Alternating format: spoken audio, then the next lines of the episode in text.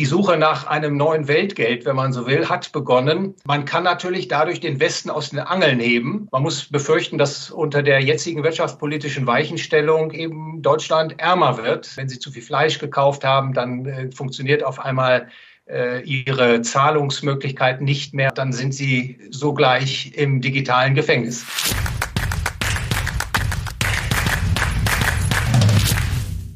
Servus Leute und herzlich willkommen in einem brandneuen Video auf meinem Kanal. Mein Name ist Mario Lochner und ich bin heute zurück mit einem hochkarätigen Gast. Er ist Ökonom, Honorarprofessor an der Uni Bayreuth, Gründer des Ludwig von Mises Instituts Deutschland und er war jahrelang im Investmentbanking tätig und auch Chefökonom von Degussa. Herzlich willkommen, Dr. Thorsten Pollard. Schönen guten Tag, Herr Lochner. Vielen Dank für die Einladung. Herr Pollard, sehr schön, dass wir sprechen. Es gibt ja gerade sehr spannende Themen. Es geht natürlich um Gold und die BRICS und mögliche neue Währungen. Sie haben vor kurzem gesagt, eine BRICS-Handelswährung könnte die Welt, wie wir sie heute kennen, aus finanzieller und wirtschaftlicher Sicht aus den Angeln heben. Glauben Sie da wirklich dran? Ja, das, da glaube ich dran. Die Aussage halte ich für richtig. Die Frage ist allein, wann sich solch eine Entwicklung vollziehen wird und wie sie genau aussehen wird. Aber es ist klar, die Welt ist im Umbruch. Die BRICS-Staaten sind dabei, dem US-Dollar die Stirn zu bieten. Man möchte die Abhängigkeit von der US-Währung reduzieren und man sieht auch schon, die Konsequenzen, also beispielsweise viele nicht westliche Länder schichten ihre Währungsreserven um. Man ist nicht mehr wie bisher bereit, US-Schuldpapiere zu kaufen. Es gibt viele Indizien, die darauf hindeuten, dass man sich vom Dollar losschwimmen wird. Das wird nicht über Nacht geschehen. Aber dieser Prozess ist eingeleitet. Der Dollar-Imperialismus, äh, der stößt jetzt und wird in den nächsten Jahren an seine Grenzen stoßen. Wollen wir das gerne mal durchspielen, wie das aussehen könnte? Aber bei den Spekulationen um die BRICS-Währung muss man ja sagen, da gibt es ja schon lange Spekulationen und jetzt gab es ja erst den Gipfel in Südafrika und das wurde von vielen Kommentatoren ja schon eher als Enttäuschung gewertet. Also da gab es viele Kleinigkeiten, Unstimmigkeiten, ja, Zickereien kann man fast sagen, weil dann das Protokoll hier nicht gepasst hat oder da dann der Empfang nicht, ja, sagen wir, äh, standesgemäß war. Also das wird doch wahrscheinlich nie kommen, oder? Dass sich die da alle einigen können, das ist doch schon zweifelhaft. Ja, zunächst mal ist richtig, dass es da auch Unterschiede gibt. Das ist kein homogener Block, der sich unter dem Begriff BRICS bildet. Allerdings ist das schon jetzt eine Allianz, die gewissermaßen einen Kräftegegenpol zum Westen darstellt und er wächst. Man darf nicht verkennen, äh, die BRICS-Staaten, auch jetzt in der Erweiterung, repräsentieren fast 50 Prozent der Weltbevölkerung und haben ein Bruttoinlandsprodukt gemeinsam, was deutlich größer ist als das US-amerikanische. Also das ist eine durchaus ernstzunehmende Entwicklung. Und die Abhängigkeit vom Dollar, die will man in jedem Fall reduzieren. Man möchte nicht an Washingtons Gängelband sich weiterhin befinden. Und deswegen gibt es Anstrengungen. Sie sagen vollkommen zu Recht, Herr Lochner, noch sind die nicht erfolgreich gewesen ich glaube, man wird in kleinen Schritten vorgehen und der erste Schritt ist ja auch schon gemacht, die, nämlich die Idee, den eigenen Außenhandel verstärkt mit den eigenen Währungen und nicht mehr mit dem Greenback abzubilden. Und das ist sicherlich schon mal eine Maßnahme, die die Nachfrage international nach US-Dollar reduzieren wird. Kommen wir doch gleich mal dazu, wie das aussehen könnte. Jetzt spulen wir mal ein bisschen vor und sagen mal, okay, die BRICS gehen das wirklich an. Aber vorab eine Frage. Äh, Währungen haben ja was mit Vertrauen zu tun. Würden Sie jetzt ernsthaft ja, ihr Vermögen in eine BRICS-Währung umschichten? Nein, ich würde das nicht machen. Und äh, wenn wir darüber diskutieren, dass solch eine Entwicklung sich abzeichnet, heißt das auch nicht, dass ich persönlich das als äh, gute Entwicklung äh, einstufe. Und Sie haben vollkommen recht, Währung hat immer etwas mit Vertrauen zu tun. Und eine neue Währung kann man natürlich nicht herbeizaubern, das ist ganz klar. Es gibt verschiedene Möglichkeiten, die die BRICS-Staaten künftig beschreiten können. Ich sagte bereits, der erste Schritt ist schon gemacht, nämlich die Idee in die Tat umzusetzen, den Außenhandel bei bestimmten Gütergruppen nicht mehr in mhm. US-Dollar, sondern eigenen Währungen abzuwickeln. Eine weitere Möglichkeit wäre, äh, dass man eine, eine neue Korbwährung aus der Taufe hebt, so ähnlich wie man das beim Euro gemacht hat. Diese Alternative halte ich für sehr, sehr unwahrscheinlich, weil es da viel zu viele Probleme gibt. Aber eine Möglichkeit mhm. steht offen, das ist nämlich eine Abrechnungseinheit zu schaffen, eine beispielsweise goldgedeckte Handelswährung einzurichten. Der Außenhandel wird dann über diese Transaktionseinheit abgewickelt. Das ist darstellbar, das ist praktikabel. Und solch eine Lösung, die hätte dann tatsächlich, wenn sie auf Akzeptanz stößt, wenn äh, immer mehr Gütergruppen über diese Transaktionswährung die goldgedeckt ist, abwickeln, dann kann das tatsächlich den Dollar und die Welt aus den Angeln heben. Also jetzt setzen wir mal voraus, dass das Gold gedeckt wäre, rohstoffgedeckt, wie auch immer. Dann ist ja die erste Frage, ähm, hätten die BRICS jetzt überhaupt genug Gold? Also das wäre vielleicht mal der erste Schritt, also wenn das kommen würde. Wie sieht es denn da aus? Also die BRICS in der äh, Konstellation äh, Brasilien, Russland, Indien, China und Südafrika haben etwa 5.500 Tonnen Gold. Das ist nicht so viel, aber ist schon ein erheblicher Bestand. Mhm. Zum Vergleich, die Amerikaner haben etwa 8.500 Tonnen. Und das Gold kann man natürlich einbringen in eine sogenannte, ich nenne das mal an der Stelle Goldbank, also eine Bank, die tatsächlich über Goldeinlagen kapitalisiert wird. Und das Gold wird dann bei der Bank gut geschrieben in Form von Bricks Gold Einheiten, wobei ein Bricks Gold beispielsweise ein Gramm Gold darstellen kann. Und dann kann diese BRICS Bank Kredite vergeben an Exporteure aus den BRICS-Staaten oder Importeuren aus, den, aus dem Westen. Und äh, zunächst einige wenige Gütergruppen könnten dann gehandelt werden, Öl, seltene Erden beispielsweise. Ähm, und das wäre schon mal ein Startpunkt. Und dann könnte diese BRICS Bank auch für internationale Investoren attraktiv sein, beispielsweise dort äh, Goldeinlagen zu halten, die dann auch verzinst werden. Das wird dann bezahlt durch die Kredit Zinsen, die diese Bank verdient. Also durchaus eine praktikable Lösung. Und übrigens ist das in der deutschen äh, Währungsgeschichte auch schon äh, praktiziert worden, nämlich die Golddiskontbank in den 1920er Jahren, die Hjalmar Schacht, der damalige Reichsbankpräsident, geschaffen hat. Die hat genauso äh, operiert, wurde damals eben finanziert durch goldgedecktes, äh, durch goldgedeckte britische Pfund. Also in der Währungsgeschichte beobachtbar und dieses Konzept kann man heute wahrscheinlich umso leichter in die Tat umsetzen, wenn der politische Wille da ist. Jetzt vielleicht mal ganz kurz, was ist denn jetzt der Unterschied zwischen einer Handelswährung und einer Weltreservewährung? Denn wenn wir uns jetzt das mal vorstellen, ich stelle mir das jetzt so vor, wenn ich jetzt zum Beispiel als deutsches Unternehmen oder wie auch immer, ich will jetzt in China zum Beispiel seltene Erden kaufen oder ich will in äh, Saudi-Arabien Öl kaufen. Dann müsste ich theoretisch in dieser BRICS-Währung handeln, weil wahrscheinlich würden, ja, wäre das wahrscheinlich die Voraussetzung, oder? Das könnte man sich so vorstellen. Aber dann würde ich da die Zahlung abwickeln und dann trotzdem würde ja wahrscheinlich, ja, ich will jetzt nicht sagen jeder, aber viele würden dann trotzdem sagen, okay, ich suche aber dann, ja, als Anlage suche ich dann vielleicht trotzdem in US-Staatsanleihen oder wie auch immer. Also es würde doch dann im Zweifel gar nicht so viel Geld in dieser Währung stecken, oder? Also es würde vielleicht der Handel abgewickelt werden, aber wäre das wirklich trotzdem ja, so eine Machtverschiebung?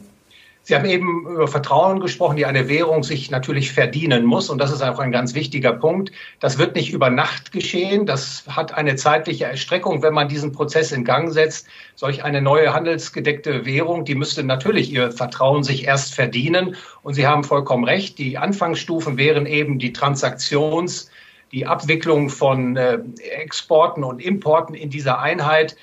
Dann kommt es eben zur heiklen Frage der Wertaufbewahrung. Und zunächst werden natürlich diejenigen, die in der goldgedeckten Handelswährung Transaktionen durchführen, eine gewisse Kassenhaltung haben. Also die werden diese Transaktionseinheit nachfragen, eine Kassenhaltung mhm. vorhalten. Das erhebt schon die Nachfrage nach dieser Währung.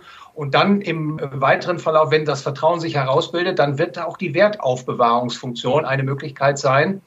Und äh, wie gesagt, das würde Zeit äh, erfordern. Und äh, im Vorfeld der BRICS-Meetings kochen natürlich immer die Spekulationen hoch. Kommt jetzt so eine Währung? Und ich war immer geneigt zu sagen, das geht nicht über Nacht. Das ist ein lang, langgestreckter Prozess. Äh, das lässt sich nicht installieren über Nacht, eine neue Währung. Aber sehen Sie, Herr Lochner, das Währungsproblem aus der Welt ist immer noch ungelöst. Seit 1945 ist Weltreservewährung. Mittlerweile ist aber Amerika ähm, nicht mehr in dieser wirtschaftlichen und geopolitischen Vormachtstellung wie äh, kurz nach Ende des Zweiten Weltkriegs. Die aufstrebenden Volkswirtschaften werden nicht äh, wollen, nach wie vor vom Dollar abhängig zu sein, wie es bisher der Fall ist. Und die Suche nach einem neuen Weltgeld, wenn man so will, hat begonnen. Und was wir jetzt diskutieren, ist eine Möglichkeit, dass eben die Staaten mit einer goldgedeckten Handelswährung hier versuchen, eine Änderung herbeizuführen. Was ist da ungefähr Ihr Zeithorizont? Fünf Jahre, zehn Jahre? Also für, ab wann halten Sie das für realistisch? Also noch ist der US-Dollar mehr oder weniger unbestritten die bedeutendste Währung für Handels- und Finanztransaktionen auf der Welt. Also um Ihnen ein Beispiel zu geben, mhm. börsentäglich werden etwa siebeneinhalb äh, Billionen Dollar abgewickelt und davon fast 90 Prozent äh, handelt es sich hier um Transaktionen, bei denen der Dollar direkt oder indirekt beteiligt ist. Und in dieser Berechnung kommt äh, der Euro beispielsweise nur auf einen Marktanteil von 30 Prozent und der japanische Yen auf 17 Prozent. Das ist ein länger gestreckter Prozess, aber ich glaube, er wird Fahrt aufnehmen. Wie gesagt, es wird nicht über Nacht passieren, aber nächsten fünf und zehn Jahre wird Bedeutendes äh, geschehen in der weltweiten Finanzarchitektur. Und die Frage nach dem neuen Weltgeld ist gestellt und in der einen oder anderen Weise wird das den US-Dollar unter Druck setzen. Jetzt sage ich mal ganz ketzerisch, da scheint der Markt momentan ja noch keinen Pfifferling drauf zu setzen, zumindest auf eine goldgedeckte Währung, denn der Goldpreis steht niedriger als vor einem halben Jahr. Also der müsste ja eigentlich, wenn da jetzt viele dran glauben oder sagen wir einige, dann müsste der Goldpreis doch schon massiv anziehen, oder? Ja, Sie wissen, der Goldpreis ist ja von vielen Faktoren getrieben. Derzeit die erhöhten Zinsen, mhm. die, das belastet natürlich den Goldpreis, denn Sie müssen überlegen, äh, für Investoren ist es nun attraktiv, beispielsweise einjährige US-Dollar-Papiere zu kaufen. Da erzielen sie eine Rendite von fast 5,5 Prozent vor Steuern. Und mhm. das wendet natürlich starke Nachfrage äh, gerade in der Kassenhaltung vom Gold weg hin zu verzinslichen Wertpapieren. Das belastet den Goldpreis. Derzeit ist es auch so, dass äh, die Geld- und Kreditexpansion massiv nachlässt. Man hat international jetzt nicht Hochinflation mehr zu befürchten, sondern vermutlich eine Phase, die genau das Gegenteil bringt, nämlich eine Deflation. Und auch das äh, ist, glaube ich, etwas, was den Goldpreis kurzfristig belastet. Der Goldpreis ist nicht so hoch, wie man äh, intuitiv denken würde. Und ja, ich stimme Ihnen zu, äh, die Zukunftsmusik, goldgedeckte Handelswährung, das hat sicherlich den Goldmarkt noch nicht erfasst. Aber längerfristig, glaube ich, wird sich schon die Auffassung bei vielen Investoren durchsetzen, es gibt letztlich nur eine Alternative, eine gangbare Alternative zum US-Dollar. Das ist nämlich das Goldgeld. Spielen wir es mal positiv durch. Was wäre denn da theoretisch möglich? Also wenn sich sowas herauskristallisiert, dass wir irgendwo auf der Welt eine goldgedeckte Währung sehen könnten, was, was, was passiert dann? Wäre das dann die größte Goldrallye aller Zeiten? Ja, das kann äh, so sein, Herr Lochner, wie viele Entwicklungen, es kommt auf die Details an. Aber findet solch eine goldgedeckte Währung äh, Interesse, ist sie attraktiv für Investoren, ihr Portfolio entsprechend umzuschichten? Mhm. Ähm, aber wenn ein Land beispielsweise eine goldgedeckte Währung zulässt, äh, die international für Investoren attraktiv ist, da würde tendenziell eine entsprechende Nachfrage nach dieser goldgedeckten Währung einsetzen. Die Währung würde aufwerten, entsprechend werten die anderen Währungen ab und natürlich stellen sich äh, in solch einer Entwicklung vermutlich dann auch entsprechende Goldpreissteigerungen ein.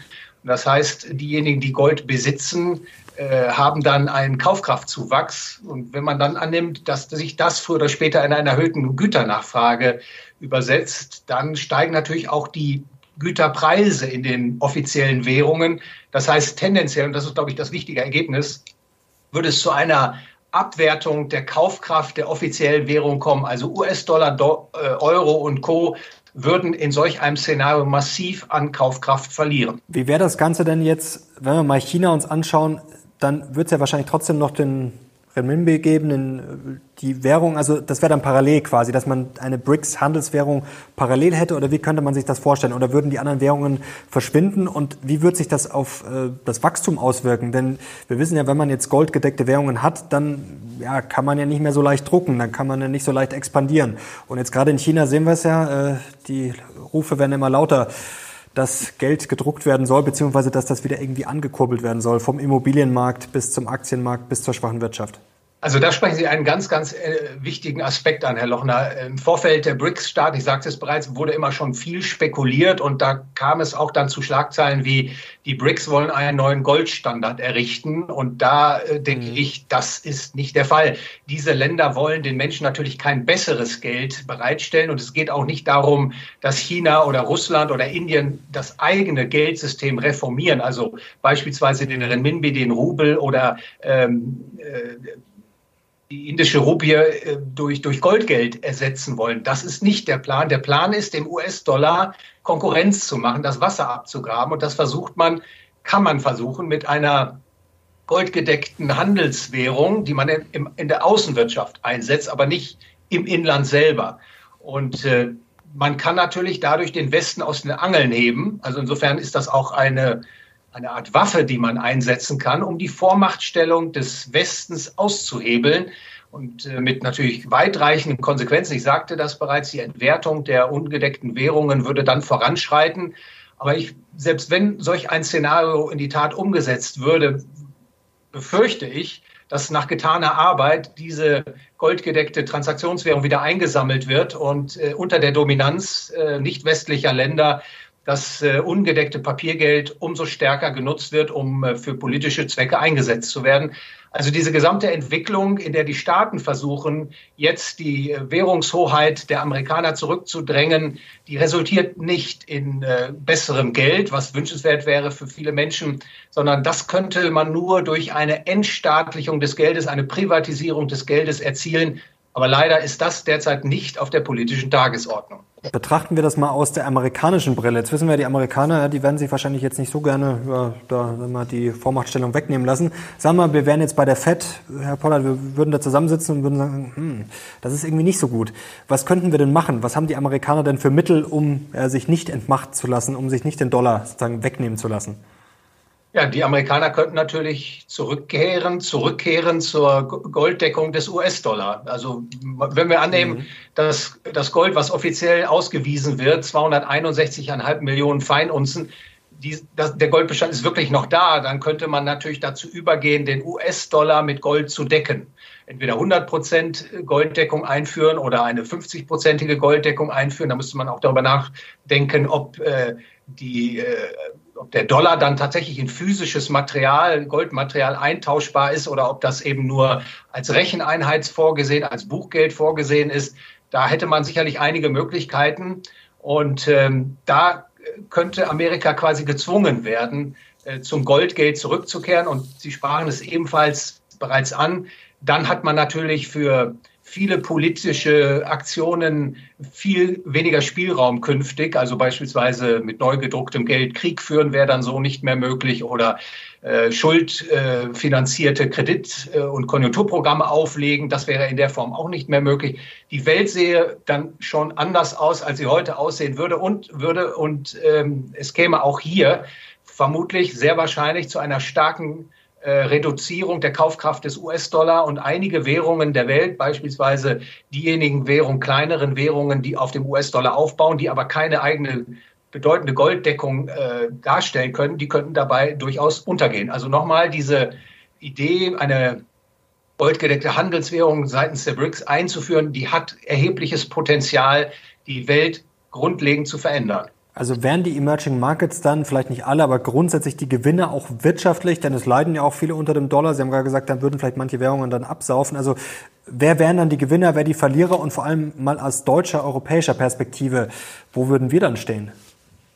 Ja, auch hier hängt es von dem, vom, vom Detail ab. Äh, aber nehmen wir mal an, eine goldgedeckte Transaktionswährung würde von seitens der BRICS äh, eingeführt und das würde auf mhm. Attraktivität stoßen. Also die wäre attraktiv. Äh, weckt das Interesse vieler äh, Investoren. Also Länder, die unter diesen Bedingungen ein Handelsbilanzdefizit auf, ausweisen, also mehr Güter importieren als exportieren wie die Amerikaner, die müssten ihre Rechnung künftig in Gold bezahlen. Das heißt, das Gold fließt aus äh, Defizitländern in Überschussländer und die BRICS Stand heute sind ja alles Länder, die einen Handelsbilanzüberschuss haben. Also die würden reicher durch diesen Goldtransfer und der Westen beziehungsweise die Defizitländer, die würden entsprechend ärmer werden. Also es käme auch zu einem Vermögenstransfer, wenn man so will. Die Karten würden neu gemischt, was den internationalen Reichtum anbetrifft. Europa, wir haben natürlich äh, Golddeckung äh, des Euro. Da äh, würde das vermutlich äh, tendenziell zu, ähm, zu Entwicklungen kommen, die äh, zwar die Kaufkraft des Euro auch ebenfalls stark herabsetzen würden, aber der Euro würde dadurch vermutlich nicht untergehen. Dann kommt es natürlich darauf an, ob die Staatengemeinschaft das aushält, diese Veränderung der Einkommens- und Vermögensverhältnisse mhm. international äh, das lässt sich schwer einschätzen. Ich sagte bereits, die Details sind dann immer von Bedeutung.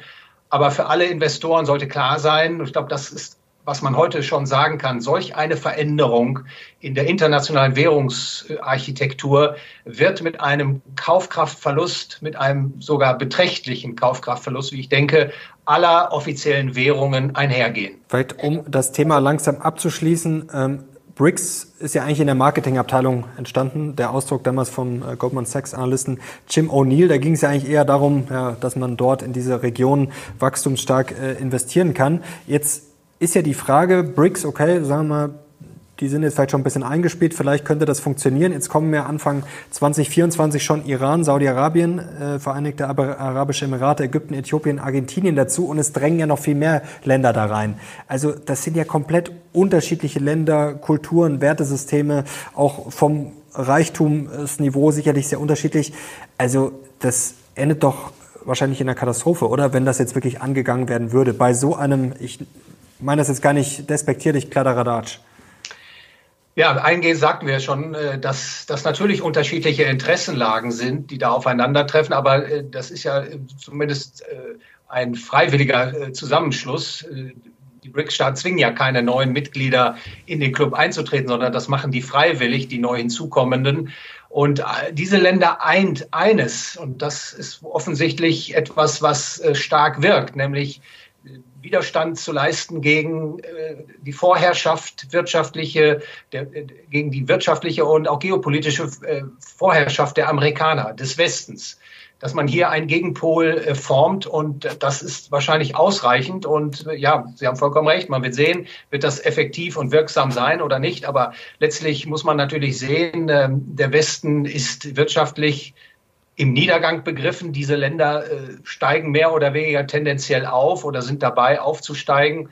Also ich nehme diese Entwicklung schon äh, ernst, äh, dass sich also die Kräfteverhältnisse äh, der Welt äh, sich verändern sehe in den Jahren, die da vor uns liegen. Indien beispielsweise ist auf der Überholspur, das ist ganz klar.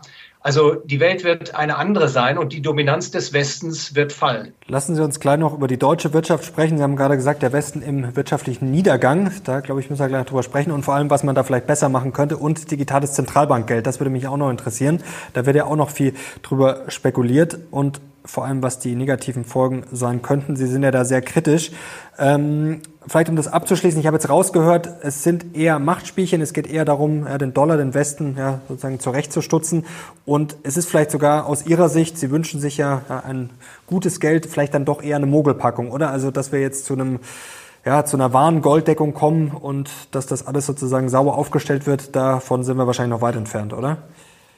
Ja, das äh, ist momentan zumindest nicht auf der politischen Tagesordnung, aber Sie sehen, Herr Lochner, wir sprechen schon über das Thema und viele andere sprechen auch schon über das Thema. Sie wissen, diejenigen, die im, äh, im Crypto, in der Crypto-Space unterwegs sind, die arbeiten ja schon fieberhaft daran, der Welt ein neues Geld bereitzustellen. Und wichtig ist eben die Idee, äh, einen freien Markt für Geld zu haben. Sie wissen, wir schätzen alle einen freien Markt für Urlaubsreisen, für Turnschuhe, für Musik, für, für Möbel. Und äh, es ist auch nur zu empfehlen, ich kann das als Ökonom nur empfehlen, auch die Idee des freien Marktgeldes zu äh, popularisieren.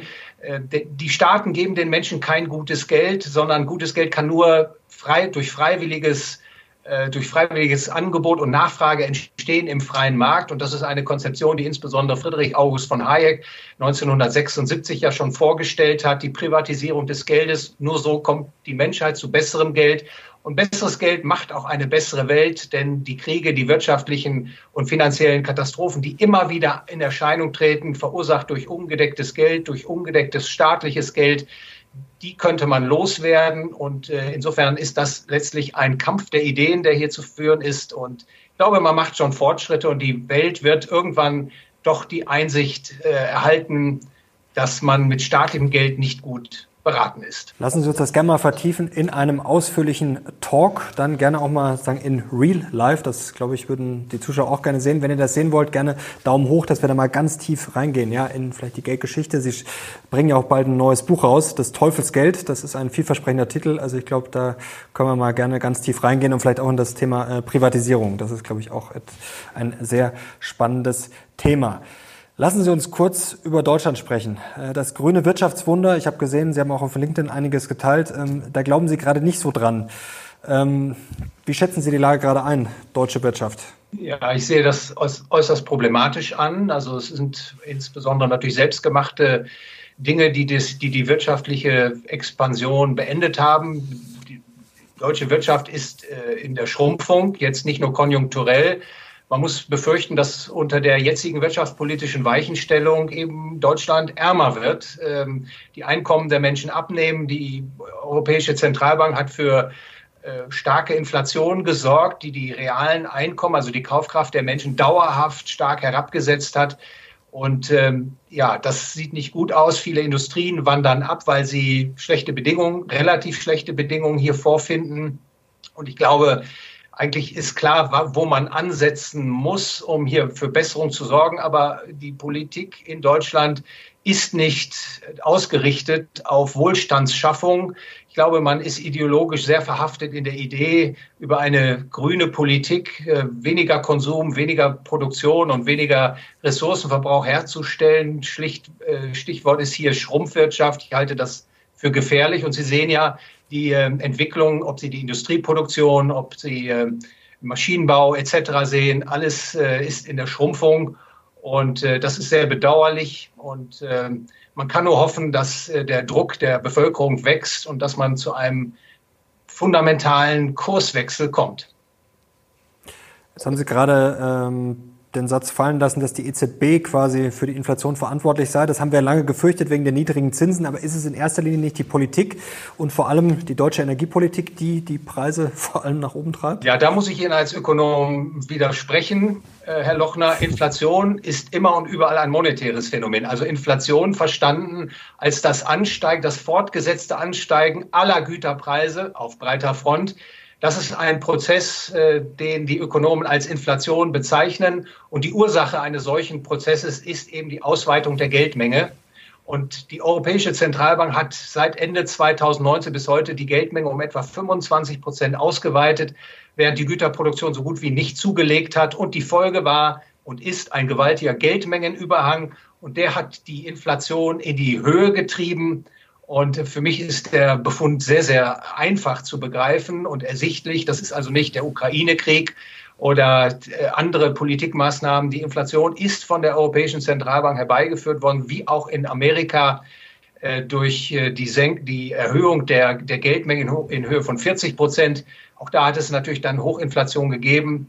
Und das hat zu einem dauerhaften Verlust von Einkommen, von realen Einkommen geführt. Und jetzt, Herr Lochner, hat man die Zinsen angehoben und mittlerweile schrumpft äh, das Bankkreditangebot. Die Geldmengenzahlen im Euroraum zeigen ja ebenfalls eine Schrumpfung an. Und es ist jetzt zu befürchten, dass durch diese Zinsüberhöhung, die man jetzt äh, vollzogen hat, ähm, wir wieder in große Probleme kommen. Aber diesmal eben wird es die Konjunktur nach unten ziehen, also Rezession und auch eine Phase, der deflationären Preisentwicklung kann ich mir sehr gut vorstellen. Und es wird vermutlich nicht lange dauern, da werden die Zinsen wieder gesenkt.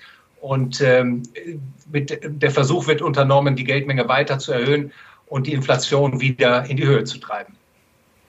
Jetzt muss ich noch eine Nachfrage stellen für alle Heiner Flassbeck-Fans und Co., die zuschauen, die den Monetarismus äh, zumindest nicht ganz so gut finden. Die gibt's ja auch. Warum hatten wir denn davor keine Inflation? Denn die Zinsen waren ja auch niedrig. Es gab davor auch schon die Bazookas. Also warum gab's so viele Jahre lang keine Inflation? Ja, Inflation kann in verschiedenen Gewändern daherkommen. Äh, häufig wird die Inflation mhm. in Form der Konsumgüterpreisinflation äh, in den Vordergrund gerückt. Aber es gibt auch noch etwas anderes, eine Inflation, nämlich die im Gewand der Vermögenspreisinflation daherkommt. Also wenn die Preise für Aktien, für Bonds und Grundstücke und Häuser in die Höhe schnellen, dann ist das ebenfalls eine Inflation, die wird häufig ausgeblendet. Und die war in den letzten Jahrzehnten im Grunde in vollem Gange. Wer daran nicht teilgehabt hat, also beispielsweise ein Aktiendepot gehabt hat, äh, der hat natürlich das Nachsehen gehabt und es hat zu einer Entwertung des Euro geführt. Also bei, kann ich nur an der Stelle sagen, äh, wenn Sie das einbeziehen, äh, diese Vermögenspreisinflation, äh, dann ist die, der Kaufkraftschwund des Euro natürlich gewaltig. Also beispielsweise mhm. die Häuserpreise haben sich verdoppelt seit Einführung des Euro. Also Sie bekommen sozusagen für den Euro nur noch ein halbes Haus. Also diese Vermögenspreisinflation war da und es wäre nicht richtig zu sagen, die Jahre zuvor, also bevor die Konsumgüterpreisinflation zu einer Hochinflation mhm. wurde, hätte es keine Inflation gegeben. Jetzt sind Sie Anhänger der österreichischen Schule. Wie würden denn jetzt von Mises oder Hayek Deutschland wieder fit machen? Also drei Maßnahmen, wenn Sie jetzt Kanzler oder Wirtschaftsminister wären, was würden die sofort anpacken? Ja, die würden natürlich so viel freier Markt wie nur möglich äh, organisieren. Also das Erste wäre vermutlich, äh, was man aus diesem äh, Theoriegebäude ableiten kann, den Staat zu verkleinern. Also Steuern runter, Ausgaben runter, mhm. die Privatwirtschaft wieder zum Erblühen bringen. Zweitens, für gutes Geld sorgen, also in der einen oder anderen Weise das Geldsystem reformieren und einen freien Markt für Geld zulassen. Und äh, der dritte Aspekt ist natürlich insbesondere Handelsfreiheit, also alle Restriktionen, Zölle weg, dass Unternehmen also die Möglichkeit haben, international ungehindert zu operieren, äh, Gewinne zu machen, und Einkommen zu erzeugen, die Beschäftigung bringen und Wohlstand für die Menschen. Also das Geheimnis, wenn man so will, der österreichischen Schule ist eben der Verweis auf äh, die freien Märkte, die für Wohlstand, für mehr Investitionen und Konsum und dadurch einen steigenden materiellen Wohlstand sorgen. Das müssen für Sie ja gerade eigentlich furchtbare Zeiten sein. Oder? Wir sehen gerade, ja, nicht nur in Deutschland das Gegenteil, wir sehen ja auch eine Deglobalisierung, zumindest den Trend, Zölle, viele politische Probleme, Handelskriege und Co. Es sind harte Zeiten, oder? Natürlich sind es harte Zeiten und insbesondere natürlich für die Menschen, die ja merken, dass es ihnen nicht besser geht, sondern vielfach schlechter. Aber hier ist mal als Ökonom natürlich gefragt, aufzuklären, darauf hinzuweisen, dass äh, die Verschlechterung der wirtschaftlichen Situation keine Naturkatastrophe ist, sondern sie ist wahrhaftig menschengemacht. Es ist eine Politik, die gegen Wachstum, gegen Beschäftigung, gegen Produktion gerichtet ist und äh, die natürlich in der Konsequenz äh, diese diese Probleme alle heraufbeschwört. Und positiv ist, Herr Lochner, es gibt Auswege und wir nannten eben schon einige wenige. Und man muss äh, natürlich Menschen überzeugen, diese Ideen popularisieren, bekannt machen. Und dann kann auch umgesteuert werden. Es gibt immer Hoffnung auf Besserung.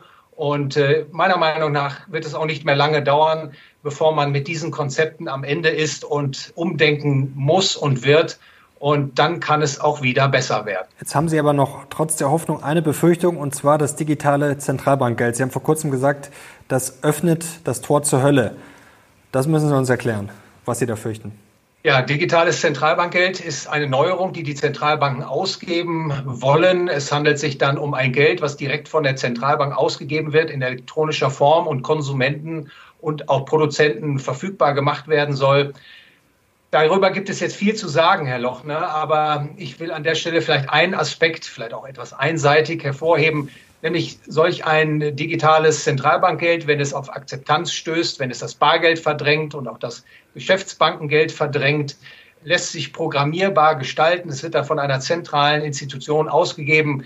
Man kann dann im Grunde nachprüfen, nachkontrollieren, wer was wann kauft oder was sie mit ihrem Geld kaufen können. Also der Weg in den totalen Kontrollstaat ist damit offen. Das ist ein Machtmissbrauchspotenzial, was gewaltig ist, was meiner Meinung nach immer noch unterschätzt wird.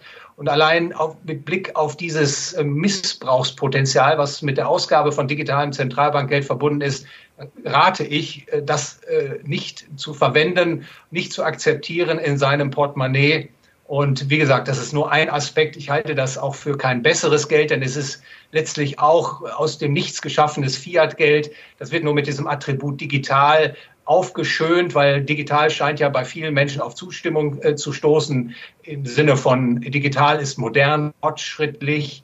Und äh, es handelt sich aber beim digitalen Zentralbankgeld nicht um einen Fortschritt der Geldart, sondern einen bösen Rückschritt mit Konsequenzen. Ich sagte bereits, äh, diese Überwachungs, die Überwachungsmöglichkeiten, wenn Sie das dann auch noch kombinieren mit, äh, einem, mit einer digitalen ID oder einem digitalen Impfpass, ja, dann sind Sie sogleich im digitalen Gefängnis. Ich wiederhole an der Stelle nochmal Missbrauchspotenzial. Das heißt, es muss nicht so kommen, aber ich halte das für so gefährlich, dass ich davon abrate.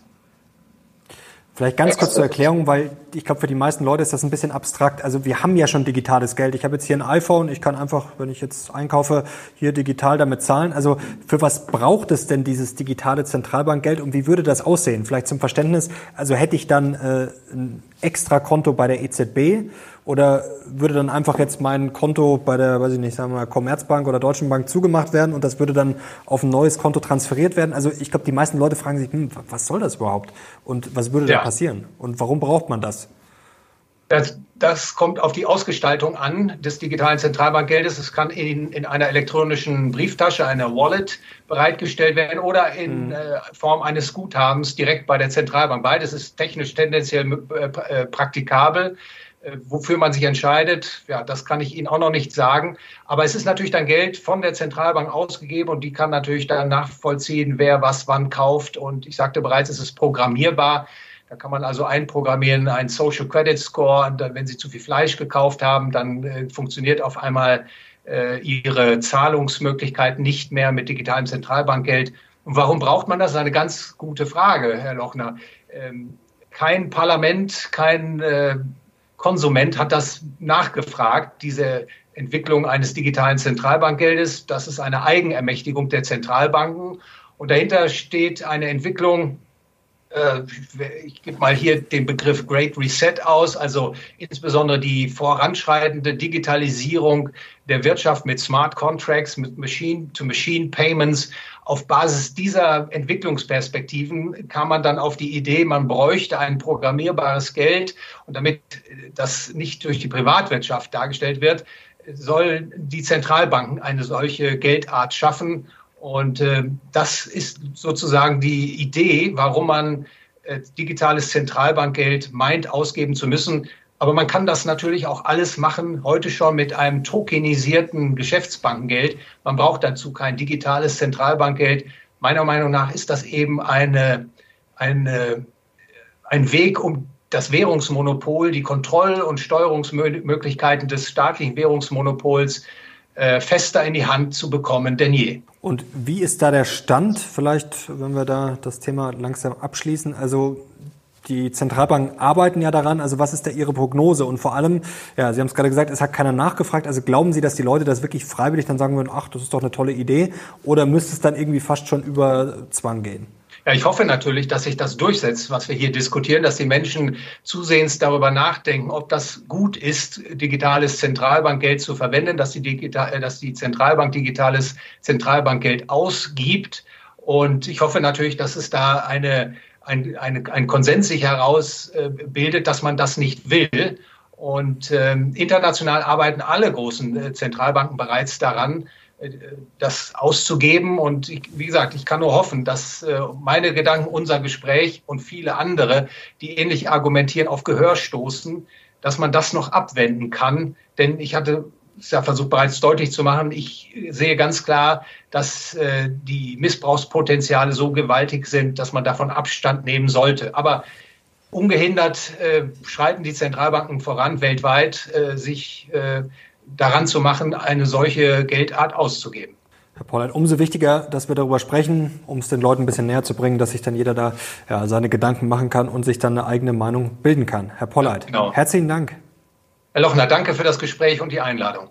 Herzlichen Dank und ich hoffe, wir sehen uns dann bald im echten Leben, ja, um dann in einem Talk das vielleicht nochmal alles zu vertiefen. Wenn ihr Thorsten Pollard wieder sehen wollt, gerne Daumen hoch und natürlich Kanal abonnieren, um nichts mehr zu verpassen. Und ich bin sehr gespannt auf eure Kommentare, ja gerade zum digitalen Zentralbankgeld, wie ihr das einschätzt. Herr Pollard, herzlichen Dank und euch herzlichen Dank fürs Zuschauen. Wir sehen uns Bis zum nächsten Mal.